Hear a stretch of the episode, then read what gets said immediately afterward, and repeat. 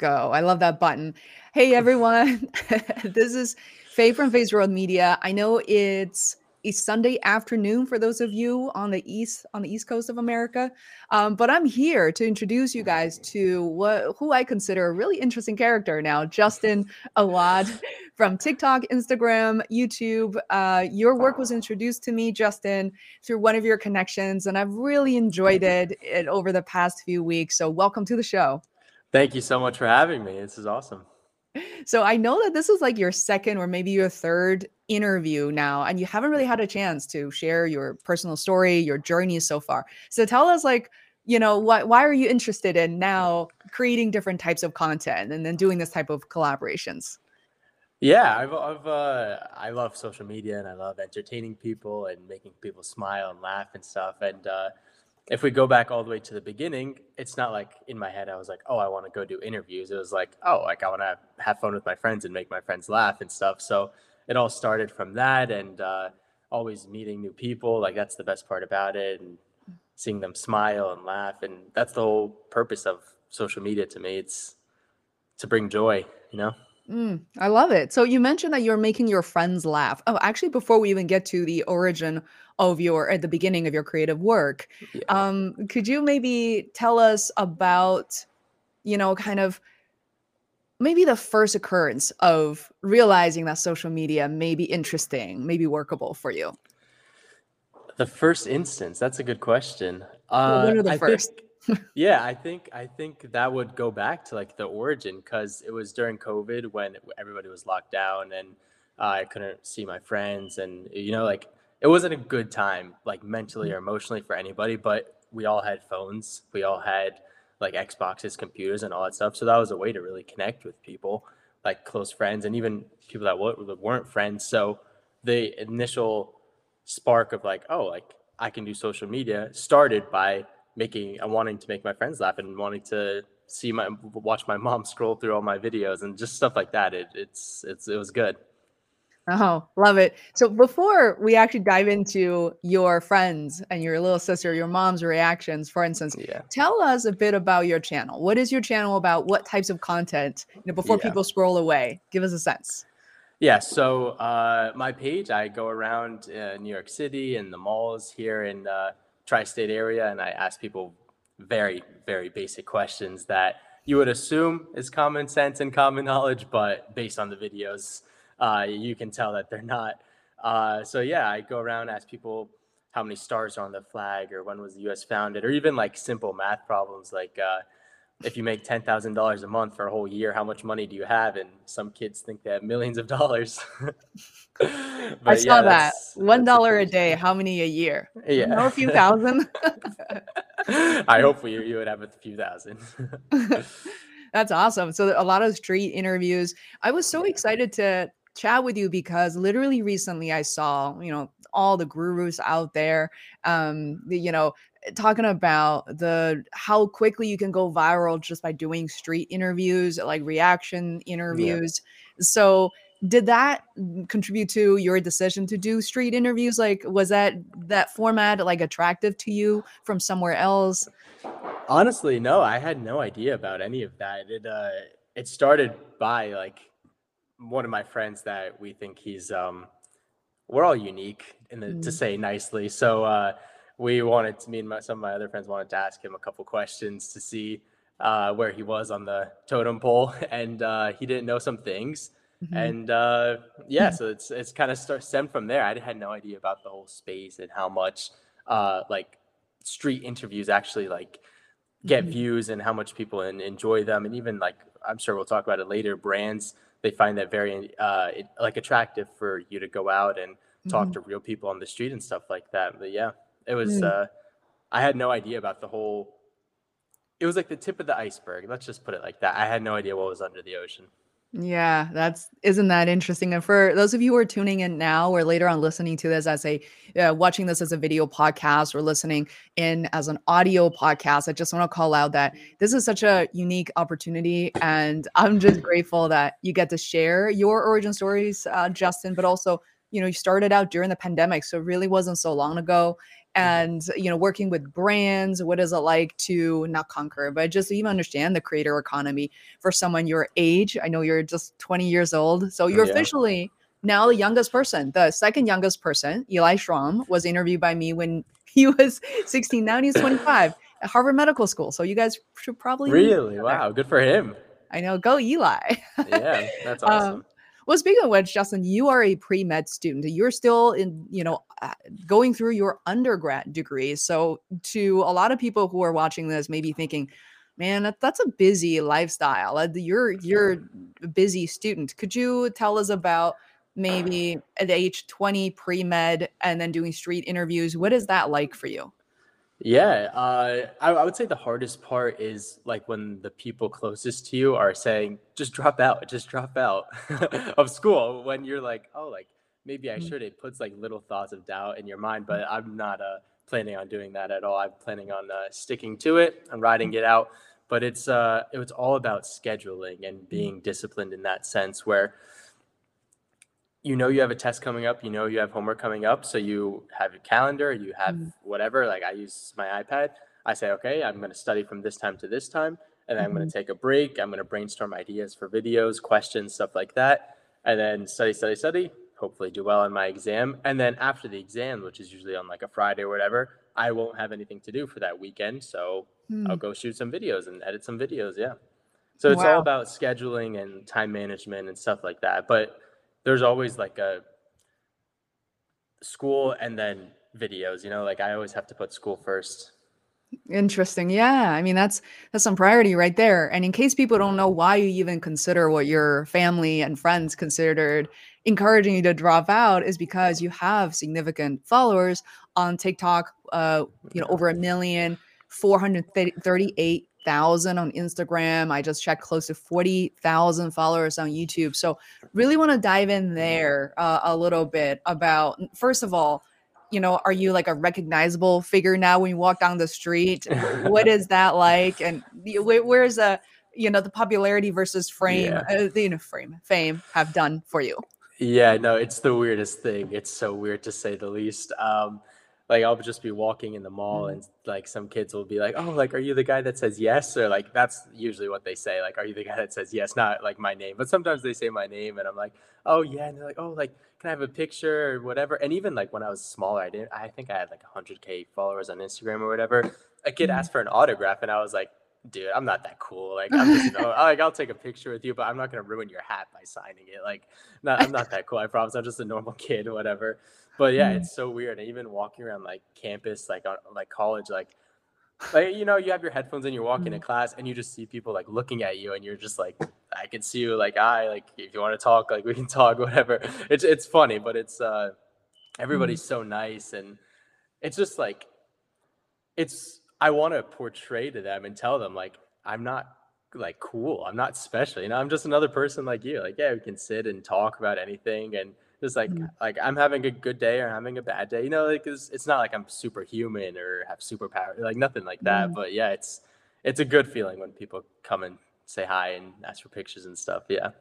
You know, that's interesting because, you know, I've never really had a huge following. I think currently, to put things in perspective for people who are watching this, I I currently have a little over 21,000 followers on YouTube and, you know, much smaller everywhere else. And most of my audience and the clients I work with are kind of in the business world. So pretty serious stuff.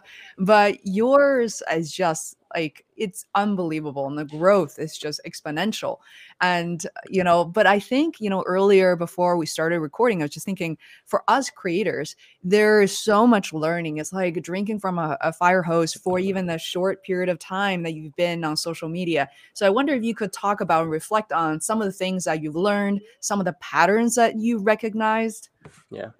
Oh yeah, I, I would say I learned so much just about like business and about other Mhm. people and negotiating like prices and what videos do well and why they do well and what videos don't do well and why they don't do well. It's kind of hard to distinguish that. And in the beginning, it can be discouraging when you put a lot of effort into a video and then you go and you see that it's not near what you expected to do, you know? So I Mm, think it's uh, I learned a lot about life to say not a, not that much about the space. Yeah, I learned definitely a lot about the space, but about like character things like not getting discouraged. And even when there's road bumps you just keep pushing and keep going. And that we can talk about negative comments all day if you want but those definitely in the beginning they affected me a lot more. And i even took like a little hiatus from posting because of some comments that just like didn't mm-hmm. stick well. But you know in, in life there's always going to be people trying to push you down or people who just aren't mm-hmm. into what you're doing. And that's mm-hmm. okay you know not everybody has to like you and not everybody has to follow you and stuff. So you just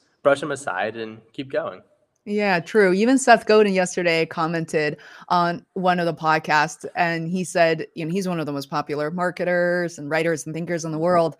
And he calculated, you know, over 10,000 posts as he's done, still less than 1% of the people in the world know anything about him. He's like 99% of the, the people never heard of him. Still, you know, he's seen as extremely successful in what he does. Um, could you tell us maybe at the beginning of how what what made you overcome eh, whether putting words in your mouth and feel free to correct us mm-hmm. anxiety or any you know self-doubt or things like that when you when your content isn't get you know isn't getting any views any traction like what what was that self-talk like for you to kind of keep going and you're still here yeah. one two three years later uh, i would say there's two main things and one of them is definitely better than the other one but one, the good one, I would say, is like my family and my dad and stuff. He helped he really helped a lot, and he was like, when you see that there are negative comments, that mm. shows that what you're doing is like, like you're big enough and you're doing well enough for people to take time out of their day to try to like put you down. Mm-hmm. So mm. that shows that you're actually making progress and you're actually growing. And mm. the bigger you get, the more negative comments you get. And he's like, I promise you, that's exactly what's going to happen. And so I was like, all right, like that makes sense. Cause when you have like 200 followers or 300 followers, you're not getting these like hate mm. comments and doing it. So it reflects your success in a way, actually. Mm. And so that like put it into perspective, like, oh, like you're mm. right. Like, so that helped a lot. And then the second thing was, all right, I'm in school. Like, if I want to drop social media and just be a doctor, like I'll just do that. So it's I'm not riding on this. It's not ride or die. And that's the second one that's not so good. But it was always like it was always number one, my dad, and then number two was like, okay, like if these people like really hate me that much, then mm-hmm. I'll just stop posting. That's that. But mm-hmm. I don't mm. like that option. I love the family and friend support because I remember when I started podcasting, doing purely audio shows um, back in 2014, really was a lot of, you know, love from my family, friends, colleagues who referred other guests to me. There was so much help that you could borrow, you need from the beginning. So don't reject yeah. them.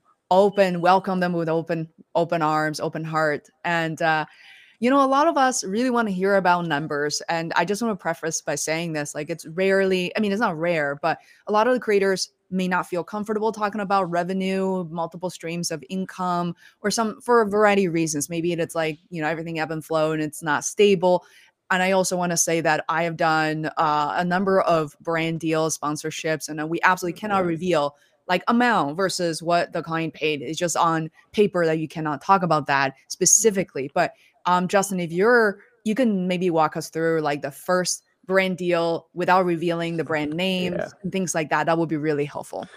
Yeah, I think the the first brand to ever like reach out, it was uh it was some like uh boxer brand or like under underwear brand or whatever. And I was like, you want to pay me money to post a video on my page? Like awesome. Like sure, like whatever, whatever and uh whatever amount you want to give me, like I'll take anything because Mm-hmm. I, I like did some numbers and I was like, all right, if this video does really well, then I'm gonna make whatever, not that much mm-hmm. money just from the views based on the CPM of TikTok and stuff like that. So the offer that they gave me, I think was like 200 bucks or 300 mm-hmm. bucks. And at that time, I had like over 100k on TikTok and stuff like that. So I mm-hmm. snatched that up right away, and I was like, I'll take that all day. Pretty cool. But um, yeah, that was the first one, and that's when I was like, whoa, like what did you have to do for that video? Of course, not interviewing other people in your underwear, but uh, no. what, what, what, did you have to post to give us a sense? Uh, so I they wanted me to go out into the street and ask people uh, what type of underwear they're wearing, like That's what brand, funny. and like half the time people are like, "Dude, like I don't know," yeah. but uh, like the at the end of the video is basically like, "Oh, like Hanes or whatever they said," and then I was like all right, if you get this question right, then I'll give you this free pair of whatever the brand was. And then so they they got the question right, and I gave it I gave him the pair, and I was like, all right, go try them on, and I'll give you like a hundred bucks or whatever, and give us a review. So he went to the bathroom, tried them on, and then gave a review, and then I gave him whatever money, and that was the video, first Wow. ever. So you get wait a minute. So to break it down, you get paid two hundred dollars for doing this um this video. How many people did you have to interview for that engagement? Um, not that many, like five maybe. Yeah. Before, because like usually like I'm not gonna go target like a dad with like a family, or not. target, I'm not- I'm not gonna go up and ask him like what underwear he's wearing. So it was more like kids and stuff at the mall, like high Mm-hmm. schoolers or college, like my age, stuff like that, who are like more open to it. So Mhm. I asked, like, I went to a couple of them, and some of them are good, but other people are just like, this is another problem. It's so hard Mm. doing like the sponsored street videos because not everyone's comfortable in front of a camera. True. So they, they can say yes, but then they'll be like staring at the camera like this or like so awkward and like make hard movements, and you're just like, all right, like it's okay, relax, stuff like that. So it's always it's always good to get a couple people, but it didn't it didn't take that long. Mm. to do that. Wow. So I man, I have so many uh interview related questions. Actually, let me get it in there. How do you decide by walking towards someone or waiting in a corner that someone wouldn't freak out or would be good on camera? Because that's a skill like the Blue Men group has to do. You know, they're a performance uh, group. They have to identify from the audience. They have a technique. I wonder what yours is. Yeah, so I think that the the best way to get better at it is just time. Mm. Like over time, you can see, you can look at people and like the way they're acting and walking and doing stuff. If they're gonna say yes, first of all, and if they're gonna like be entertaining in a sense. I remember, like all the way, not all the way in the beginning, like it was still 2021. So I would say over a year ago, I wanted to do like a little like episode about like because all like most of my videos are about on like younger people like my age asking them questions so i wanted to do like older people or Mm. Seasoned people if you would like to say Mm. a little thing where i ask those people about these basic questions see if they can get it right and stuff like that and that was the worst episode ever the worst videos i've ever made because Why? i would say 90% of them say no because they're just like who is this random kid like wanting to videotape me 'cause they're not comfortable with that Interesting. and then the second second reason was I would ask them the first question and then they would answer it and it would be right or wrong. And then I'd ask them another question. And they'd be like, like, do you think I'm dumb? Like, do you think I'm an idiot? Like, what are you trying to do? Like, get out of here, kid. Like stuff like that. It was very Yeah. like it was hostile to say. And I was just like, Mm. whoa, like it's a completely different demographic and completely different vibe. Whereas when I'm interviewing kids or high, sc- high schoolers or college people, it's always like giggling and laughing and like, oh, like, did I get it right? Did I not? And like they want to, oh, ask me more questions, like stuff like that. Where is it getting posted? It's like much more Mm. engaging and entertaining and like a much better vibe with those people than with uh, the older people. But yeah, it's if you see someone who's like loud and laughing or groups groups of friends are the best because you can ask multiple people and they all want Oh, to compete. yeah. oh what'd you say for this? What'd you say for that? And i make them like stand away so they don't hear the questions. So usually groups of friends are great and uh yeah it's trial and error. People still say no all the time. People say yeah it's uh it's definitely a skill i've gotten better at but there's Mm-hmm. still no like for fireproof like bulletproof like method Isn't that fascinating? Because I think about uh, at times, usually when I schedule an interview like this, I always ask people for permission. Oftentimes, I am kind of inbound. I know why I want to interview someone, and I go in, and you know they say yes or no over the years. I mean, I really couldn't care less, to be honest. But like when you're face to face, not that it's confrontational, but it's like you're facing the situation in real time. It's a it's a lot different. And you being a guy, I don't know how you're built. I can never tell anymore through Zoom. Like everybody's the same height, same everything to me now. Um, you know, maybe some people will feel intimidated. And the third thing is for those of you who are watching this, like why as we get older, why why do we all of a sudden take ourselves so seriously? I mean, we get one of the questions wrong, so what? I think when I hear about people even commenting on social media like somebody gets a new job or i try something new. People are so hesitant to comment and sometimes my, some of my friends will say well, i don't we don't want to come across as being rude or inauthentic or not smart or things like that. Like how do you feel about content and people's fear of being on camera the fear of being wrong being judged uh, or like just prefer to hide in general for for most people Yeah, no, I think it's I think it's a little bit sad to Mm. show like these people are like so scared to try something that in reality doesn't have that much backlash or doesn't have that much harm at all. They're Mhm. missing out on so much like fun and excitement and like people get people see my videos online like of themselves and they send it to their friends and their teachers. It's like it's mm-hmm. something that you like you want to do or like something that I would expect people want to do and I feel like it's Yeah. a whole experience and they're being so like sheltered and like on guard and obviously everybody whatever you want to do as long as you're happy then do it but I think that they're missing out. Yeah, yeah, absolutely. Oh, we got to get back to the brand deals. I know you only talked about the first one. And Yeah. again, you know, you have such a significant following. So before we get into the second brand deal, I, I wanted to ask you which of your platforms you like the best or most for what reason? So again, TikTok, Instagram, YouTube. YouTube is absolutely my favorite. I try to post on TikTok. Really, frankly, so far hasn't really worked for me um, the the social dy- dynamics are very different. So, what's Yeah. your take uh, on your platforms? Uh, I would say my favorite is Instagram by far. I'm way more comfortable with that and it's the most steady. Like you post a video and you can say okay like even if it's not my best video, it's not going to get lower than like X amount of views or whatever. Whereas TikTok, a video could get 50K and then the next video can get 20 million. Whereas on Instagram, Mm. it's way more steady. Like my averages are, they even out way more there. And I also, I like YouTube too. I feel like YouTube is very, uh, it's very like, uh, what's the word?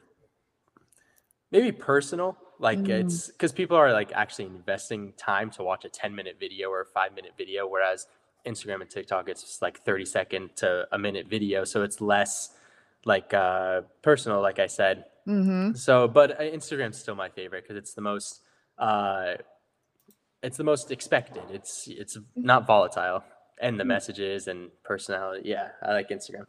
Oh, interesting. You like kind of this the steadiness, and you know it's expected.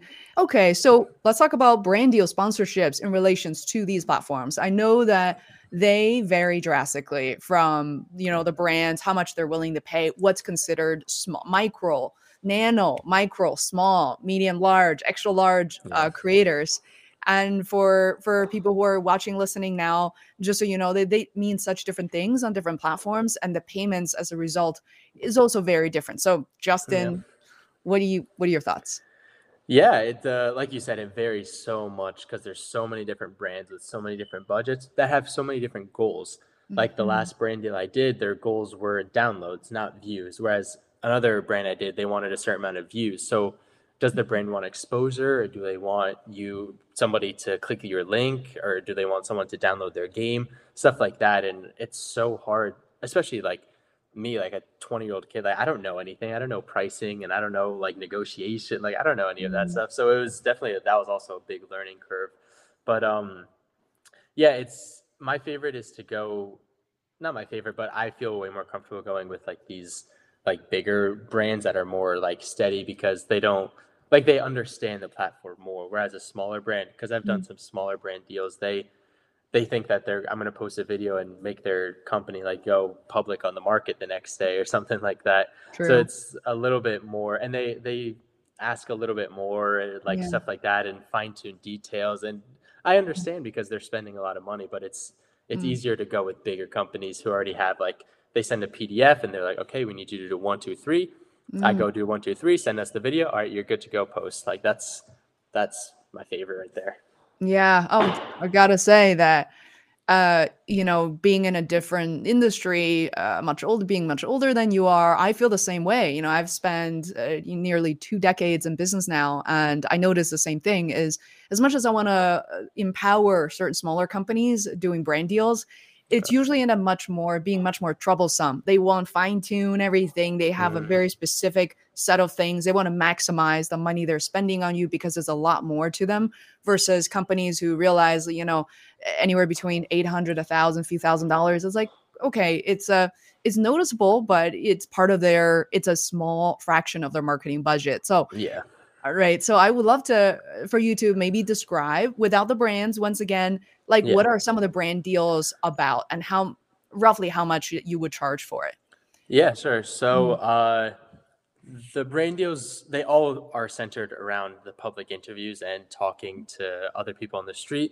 Mhm. Uh, the I'd say my favorite video to do was uh I'll say the brand name. I'm not gonna say how much they gave me, but I, I did a video with Feeding America, and that Mhm. was a very awesome video to do. I gave them a deal because like I, I love what they're doing and uh, helping give out meals to people who are hungry and stuff like that. So for that video, I uh, went out to the street and I I centered my questions around like the food crisis. Like, all right, how many people in America do you think go hungry every year? How many Mm. meals does it take to like feed a family of like stuff like that, like questions like that, which I really thought brought awareness. And that video did very well. It got like couple hundred thousand views on like to- TikTok and stuff like that. So I think that was my favorite uh, sponsored video to do. But then there's the other videos that uh, I got paid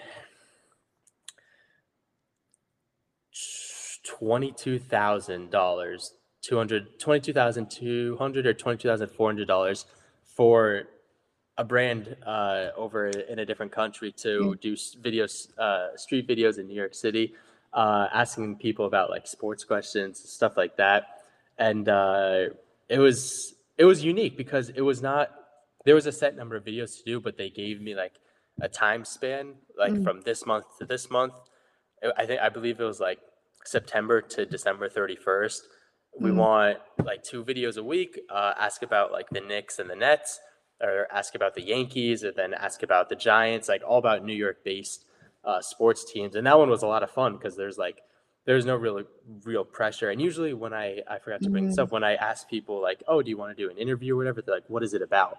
Mm, And I mm, found that when I say sports, people are much more willing to do it. Or they're like, oh, yeah, I know nothing. Like, ask me, I don't care. Or like, mm, oh, yeah, like, I'm really into it. And people give really in depth answers and stuff like that. So that was a very good deal. And I think, and my latest one, uh, I got paid $4,000 for a video on my Instagram and uh, TikTok. So that, that one felt a little good too. mhm. So yeah, right now I'm uh, I'm charging between like that three and four thousand dollars per platform, but Mhm. not YouTube. I haven't gotten anything, Oh any requests for YouTube's uh, what's it called, uh, sponsored sponsorships, but we'll see. Wow. I mean, thank you so much for being so transparent. So, if somebody just heard, oh, $22,000, I was well, totally shocked. I, I thought for a moment that's for a single video for a very small transaction. But I just did the math while you're talking about it. So, if you're doing two videos a week, that's four weeks, roughly four weeks a month. So, let's say eight eight videos a month times three months, September to December, maybe a little bit more. Uh, so 20 to 30 videos for $22,000 it's still very good. I know it takes you to break it down. I mean, your videos are relatively short. I think most of them are under a minute, but it takes Yeah. many different shots, right, to to get it to really get it done. Like there you not just B-roll, but you interview multiple people. So would you say like, you know, roughly a thousand dollars per video? Was it worthy of your time? Uh, yes and no, because there Mm, was it, I, sometimes it was a little difficult to uh actually get these videos done because, like I said, it's so hard to do these interviews with people on the streets because they don't like it's so you it's unexpected. You don't know what people are gonna say. mm, Uh, you don't know if they're gonna curse or be inappropriate or if they're gonna give good answers or be genuine or just be trolls. Like you have no mhm, idea. So sometimes I would go out to film and I'd ask a couple people, and all of the videos are useless. So that's me spending a couple hours going and actually mm, doing it, gas money, paying someone to videotape it. And I, I didn't send it to my editor, but I, I have to pay my editor to edit the videos besides like the videographer. And it, so it's a, it's actually like a lot of time and a lot of effort goes into the like the man on the street videos, which is like what I do. So mm, I think it was it definitely was good money. Uh, I'm not sure if I would do it again. It was definitely a good experience mm. because like those like I listed earlier, like the the the boxers in the beginning. It was just like, all right, I'm gonna go to a mall and I'm not leaving without getting this one video done. I got the video done and I got my money and that was it. This was a mm. more long term kind of thing, but I would say it was worth it. Nice, nice. Okay, so definitely have some questions about your creative process, like who's editing, who's launching, all that. In just a second, we have a question from Adam. Thanks for sharing your experience, Justin. Do you believe that anyone could do what you do, or there are special uh, special skills, personality traits that they need? Yeah, that's a great question. Uh, I think that I don't think anybody can do it, but I think a lot of people can do it. Mhm. So I'll expand on that a little bit. I think that being in front of a camera, it's so obvious if you're comfortable or if you're not comfortable right off the bat. Even for any the average viewer, like you can just look and be like, "Oh, this guy's a little uncomfortable. This guy's not a little like he he's not like too happy to be there to say the least." But um, I think that a lot of people could do it if they want to do it. And in the beginning, if you watch my early videos, they're uh, they're not too good. like I'm very uh, stiff in front of the camera, and it's hard to like keep like a conversation going uh, Mm. to a stranger, like somebody you've never met. You have to really step out of your comfort zone. And so, if Mhm. people are willing to do that, I think that they could do it. Yeah. But then again, the hardest part is asking people if they want to do the interview. That's the hardest for me. That was the hardest thing. Just going up to strangers saying, like, "Hi, do you want to do an interview with us?" Or like, "Can we record you?" Like asking you questions. Like that was the hardest thing. Like the amount of looks you get and the mm-hmm. amount of times people just don't even answer you, and you're just like, "All right, like." You can say no. Interesting. I wonder, yeah, great question. I want to just dive a little bit deeper. It can be a little daunting. I wonder, um, do you think being a uh, being a man, being a young man, could be uh, could make certain people nervous? I wonder if gender even plays a role in this, Yeah. like being on the street. Um, people more probably more less a lot less threatened by me. Like something could happen. I mean, especially on the streets in New York. It's New Yeah. Jersey. It, it's not like anywhere. Yeah. No, you're 100% right. There definitely is like a discrepancy. And uh, even like sometimes uh, my videographer wouldn't be able to come film and stuff. So I would want to bring my little sister, and my mom would say, no, like you're not bringing your sister to Times Square at 11 p.m. to go interview like people, like go talk to strangers. Like, no, you're not doing that. And like I agree with her because it's like Mm. nowadays you, you have no idea like who's doing what and what their intentions are, anything like that. But there have been a couple situations where Mm. I've gone and asked like like a group of girls like, oh, like do you guys want to do an interview? And then like their mom or dad would come running and say, oh, like get out of here, like they're they're in high school or something like that. And I'm like, all right, I don't like I don't care like if they're in Mhm. high school. I just want to see if they wanted to ask a video, but uh, it's I think it's good and bad. Like it's good because I I'm a male and I'm in relatively good shape, so I'm not in a sense afraid to talk to strangers and to like Mhm. See people like sitting on the street and be like, oh, like, do you want to go ask a question? Which can be a little nerve wracking, but Mhm. uh, I have gotten some, like I said, no's to interviews. I think because of just the situation and like not many people get asked by a stranger if they can be asked Mhm. questions on video. So yeah, there's a little discrepancy. What what would happen if you branded yourself a little bit? If you had like a TikTok logo or I'm Justin Awad from TikTok, do you think more people would be feeling like, oh, this is a content creator, not just some random guy off the street? Yeah, I, I never thought about that, but I think I think that would be a little different. And also, it's I Mhm. film all my videos on my phone. I have like the Mhm. new iPhone, so the camera the quality is great. So Yeah. it's a little bit scuffed to these people on the streets. I don't blame some of them for saying no. It's just like this random guy holding an iPhone and then me wearing whatever T-shirt I'm wearing with my iPhone, like recording stuff like that. It's a little bit scuffed, but I think if like like you said, if I wore like branded stuff or like Mhm. maybe even wore like like I don't know, like look nice, like cleaned up and stuff, and my camera man had a real camera, it would be like a little bit more different. I do think that, but Mhm. I do think that it would take away a little bit. I'm not sure. Maybe it would take away uh, some of like the authenticity behind my videos. Like I feel like it's just like the camera and me, like a normal guy in the street, asking another normal random person on the street a question. And I think like part of that is like wearing a backwards hat or wearing a t-shirt, you know, like normal. It's not like set up and staged. It's nothing like that, you know? Yeah, we're talking. We're getting into the kind of uh, art direction. I I do appreciate you saying that because I do feel like if you're, uh, you know, overly branded and it feels definitely makes it look more staged. I I was only thinking about it from a safety uh, standpoint, or are people more likely to say yes if you know some somebody's wearing a CBS shirt. Well, you probably shouldn't wear that. Not that shirt, but something true to your own brand. Yeah, yeah. Um, let's talk about your creative process. And uh, you mentioned you have a cameraman for sure. I mean, who's going to bring a tripod? That that's that's kind of the beginner's mistake of thinking these devices just going to operate and work well on it on their own. They don't. You could be like doing the most incredible interview, and you'll be out of battery, out of frame, and you can't really get it back. Don't even remind me. Don't even. No, I've had I've had my cameraman hold the video. The video, it should have been I think between like seven and eight minutes long. He didn't click record Yeah. and was just holding the camera. Ano- and then happen. another time, uh, I had a mic, and the mic, it said it was turned on and connected to the phone. Mhm.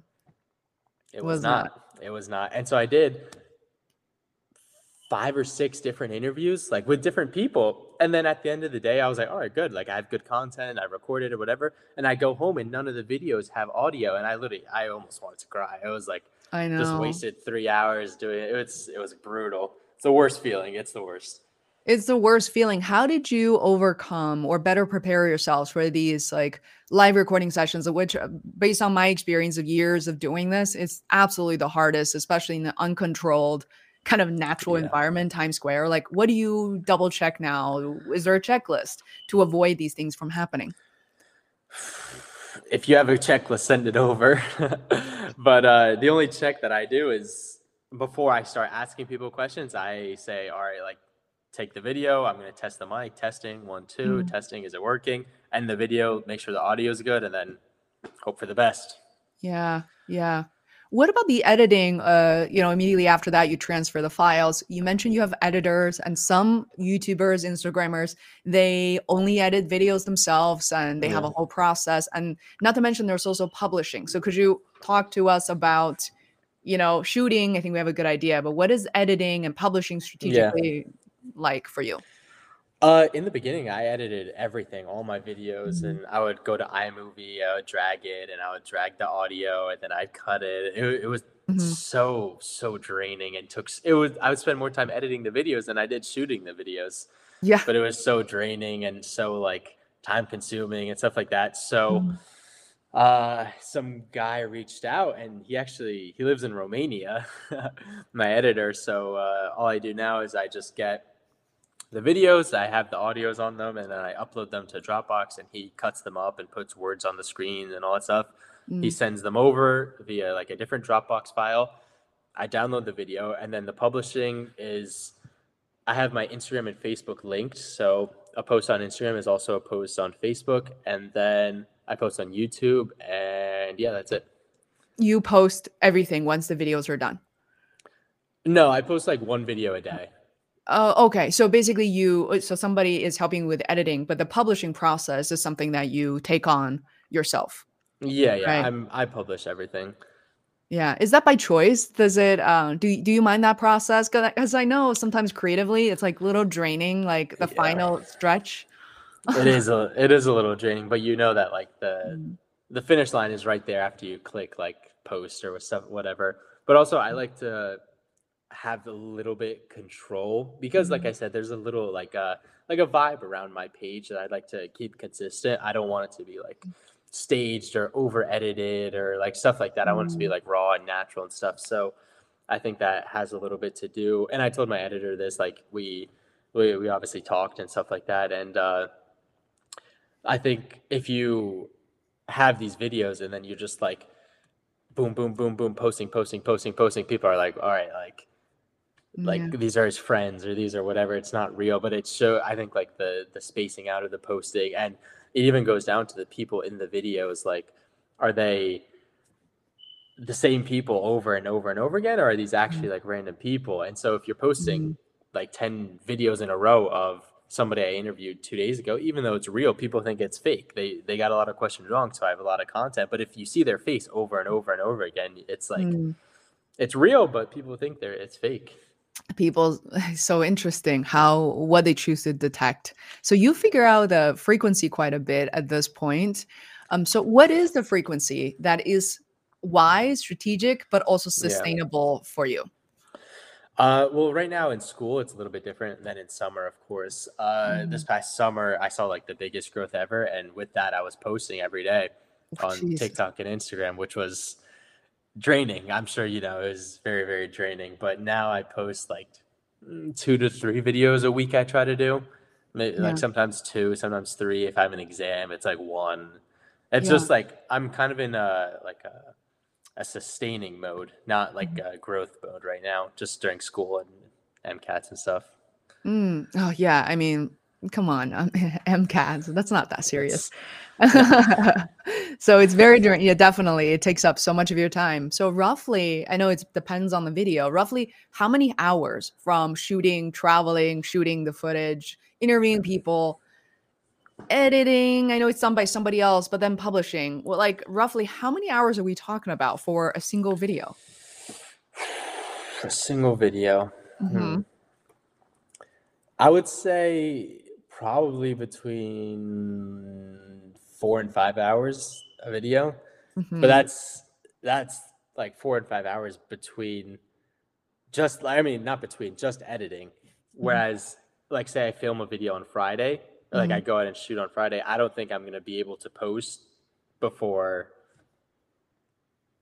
maybe wednesday thursday of the, like the next week. So it's like there's always like a four to five day lag just because i need to get all the videos chop them up and then send them over he has to edit them Mhm. all and then puts them in a list it like it, it's Mhm. definitely it takes a lot of time there's definitely a lag between filming and posting but the the editing it's it's gone it's cut down but i would say around four hours yeah Wow, that's a lot. Could you possibly batch some of the work, like going out and have three video ideas and shoot three of them in, in one day? Oh, yeah yeah yeah. Yeah, I mean, uh, with my questions, I kind of had like a whole list. So everybody, I ask everybody just the list, and sometimes people are like, "All right, I'm done." I'm like, "All right, I understand. Like, I'll see you later." Like, Yeah. whatever. But uh, yeah, I, I try. I try to go out and get a lot of content, and then Mhm. just sit and cut up it and edit it, and then space like post them like spaced out. Mm-hmm. Gotcha.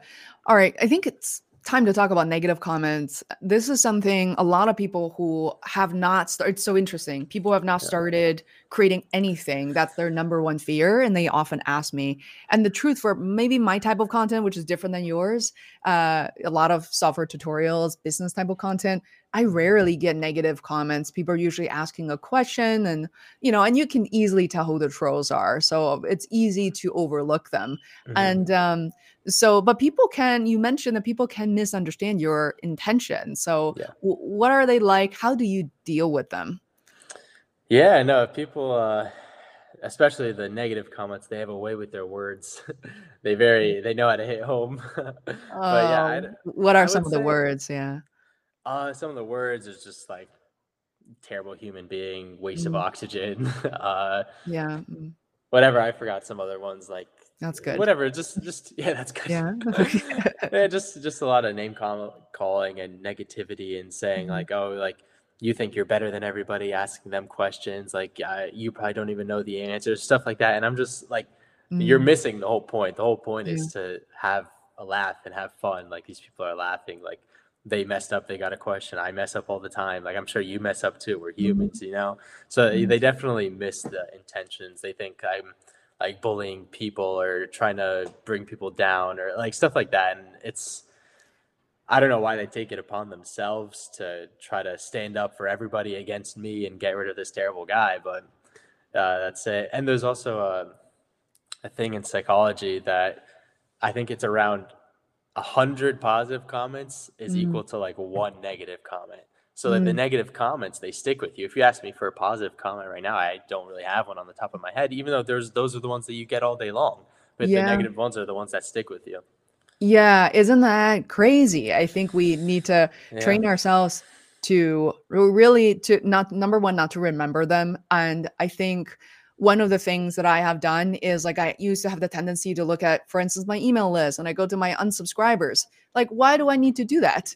I don't know these mm-hmm. people. They probably unsubscribe for whatever the reason and it's better if they don't find your content helpful that they should unsubscribe. And but we're talking about these folks like why can't you just like not follow me not subscribe to this Yeah. And it is i know you're very young and you're probably going to be facing a even bigger volume of these folks later on is that there's truly people in this world who are extremely negative who can't possibly think that you're out there trying to educate entertain and trying to have a good time with other people that can be possible because it's not possible for them so i'm really glad that you just continued on and you know uh with your journey Thank you. Thank you. I'm glad too. Yeah. So we've been talking for like 45, 40, 45 minutes uh, at this point. I, I know that I'm like coming at you with a ton of questions on creativity and all that. Yeah. But what are some of the questions that some of the the answers or stories that you want to share with my audience and yours? Uh, like like a street experience, like answers that I've gotten. Yeah, street experience, anything, anything you've learned, like what it's like, uh, you know, about your origin stories and you know what I don't know what your family dynamic is like so far. It sounds like they're all very Yeah. supportive. Is this is this content creation normal to them, to your family? Yeah, not at all. I'll tell you that much. In the beginning, my mom was like, "What are you doing? Like, you're just wasting your time." And then even my dad was like, "Oh, like, what do you like? You think you're just gonna post for the rest of your life and do this and do that?" And I was like, "Dude, I'm having fun." Yeah. But uh, after they saw that I was starting to get some views, they were like, "Oh, okay, like, so this this kid's serious, I guess." So then Mm. They became very supportive, and even right now they're very supportive, and my friends are very supportive. Everyone's I have a great circle around me, which is I'm very very grateful of. I don't think I'd make it this far without them. Mm. But uh, yeah, it's definitely it's it's not easy. It's scary, but the what I tell other people when they ask me like if I have any tips and stuff, I say like you're your own worst enemy. All right, if you post a video and other people don't like it, like so what? Like you wanted to post a video, go post a video. Like Mhm. everybody is so focused ar- about them around themselves. They have like the spotlight effect, which is our natural human tendencies to think that we're the center of attention, whereas you're not. Like Mm. I can't tell you a single video I watch on TikTok or Instagram today, and I know that I've watched a bunch of videos and I've liked videos and other videos. I was like, oh, this is stupid, and I kept scrolling, but I can't tell you one of them.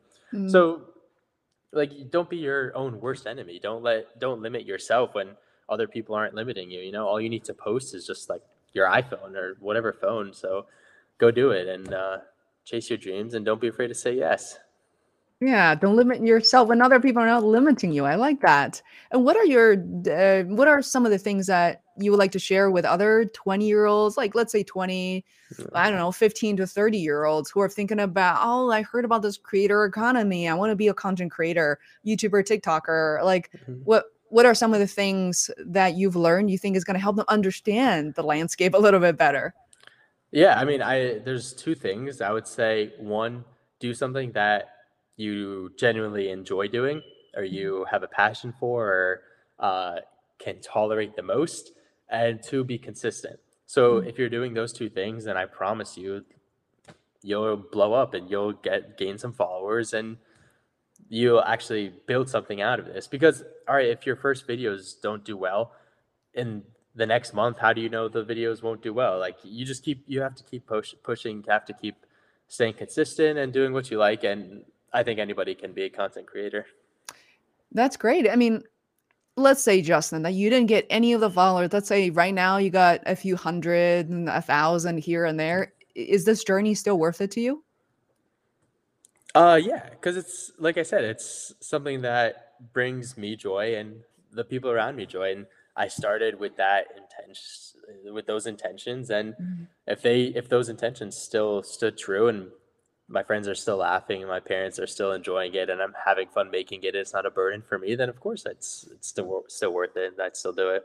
Yeah. So, okay, question about niche. I know I'm like rapid fire questions right now, but talking about niche, there, the whole industry, you know, for years, decades, like you got to niche down, you got to know who you are, who you're targeting. And all of a sudden, in case you haven't noticed, in 2023, it's all about opening up the funnel. Don't just focus on your niche. You niche down too Mhm. much. It's like, of course, it's like, it, it's almost like, uh, you know, the way that we've been talking about weight loss for the past 20, 30 years, it just keeps on changing. So, what's your take on finding or how to use niche expertise to do something? Because that's what's holding a lot of people back. Like, I haven't figured Yeah. out what my niche is. Yeah, I would say uh, for me in the beginning, it's trial and error to find out what Mhm. you enjoy the most and what is at the same time getting views and doing well. So it's the the hardest part is starting. That's what I say a lot of times. The hardest part is to post that first video to really start get the ball rolling. Mhm. But um, I I'm kind of stuck in that myself a little bit with just like these interviews, and I want to open up more, and that's the plan in the future to start like posting a little different content where people like get to really see who I am and uh, go throughout my day with me or do like funny things, like stuff like that. Really become more uh, engaged and more personal with my following, but. I would say find your find the niche, whether with like trial and error or scrolling, get an idea, and then just try it. Mm. And then after you really build a following, then maybe start branching off, seeing what works, what doesn't work, stuff like that. And I'm in that stage right now. So well, I'll mm. tell you mm. how it goes. That's awesome. You know, the one thing I noticed with the snowball effect of being a content creator you mentioned is that you publish something, you stare at it, it doesn't get a ton of views, and you quit. And that's ridiculous because I've had content who, you know, that just didn't work for the first weeks, months, and all of a sudden it takes off to like yeah. three, four hundred thousand views. And I think the one there's one video I've made close to like probably the majority of my income that year uh, from YouTube revenue was like close to ten thousand dollars from a single video that I recorded in less than twelve minutes. Uh, oh. simple light editing. But with that said, you know, have you noticed like sometimes you you publish content and then later on, much later on, even some cases that there's that snowball effect and they start to get picked up, start getting noticed. Yeah, yeah, definitely. It's like it's uh you're establishing your page in a sense, I believe. So if you if you're posting like if you're a dancer or something and you post mm-hmm. dancing content and you have mm-hmm. one dancing video that does really well, people are like, "Oh, like this is really cool. Let's see what they're about." And they go and they swipe and they go look at your profile. And then some mm-hmm. some videos are dancing, some videos are playing basketball, some people some videos are studying. Then I think that they're kind of less likely to actually follow because they resonated with this one video that did well. So mm-hmm. I think mm-hmm. there needs to be a little continuity in your page, but yeah. Hmm, very cool. I'm so glad we shared this conversation, and I will be publishing this everywhere on Apple Podcasts, Google, awesome. Spotify Podcast, and hopefully this will give your audience uh, a definitely a behind the scenes look inside your life, how you think, how you create, yeah. and um, so super glad. So, is there anything else, Justin, you like to cover before we uh, wrap up? Uh, no, I think I'm good. Just uh, I like the don't limit yourself. I just came up with that right now, but I like that. Don't limit yourself when others aren't limiting you. exactly. Why would you do that? The the, yeah. the world is a hard enough place to live in. So yeah. Thank you so much for sharing. I'm going to take us offline now. Bye, everyone. Thank you so much. Please enjoy the rest of your Sunday, your weekend, wherever you are. And I'll see you next time. Bye.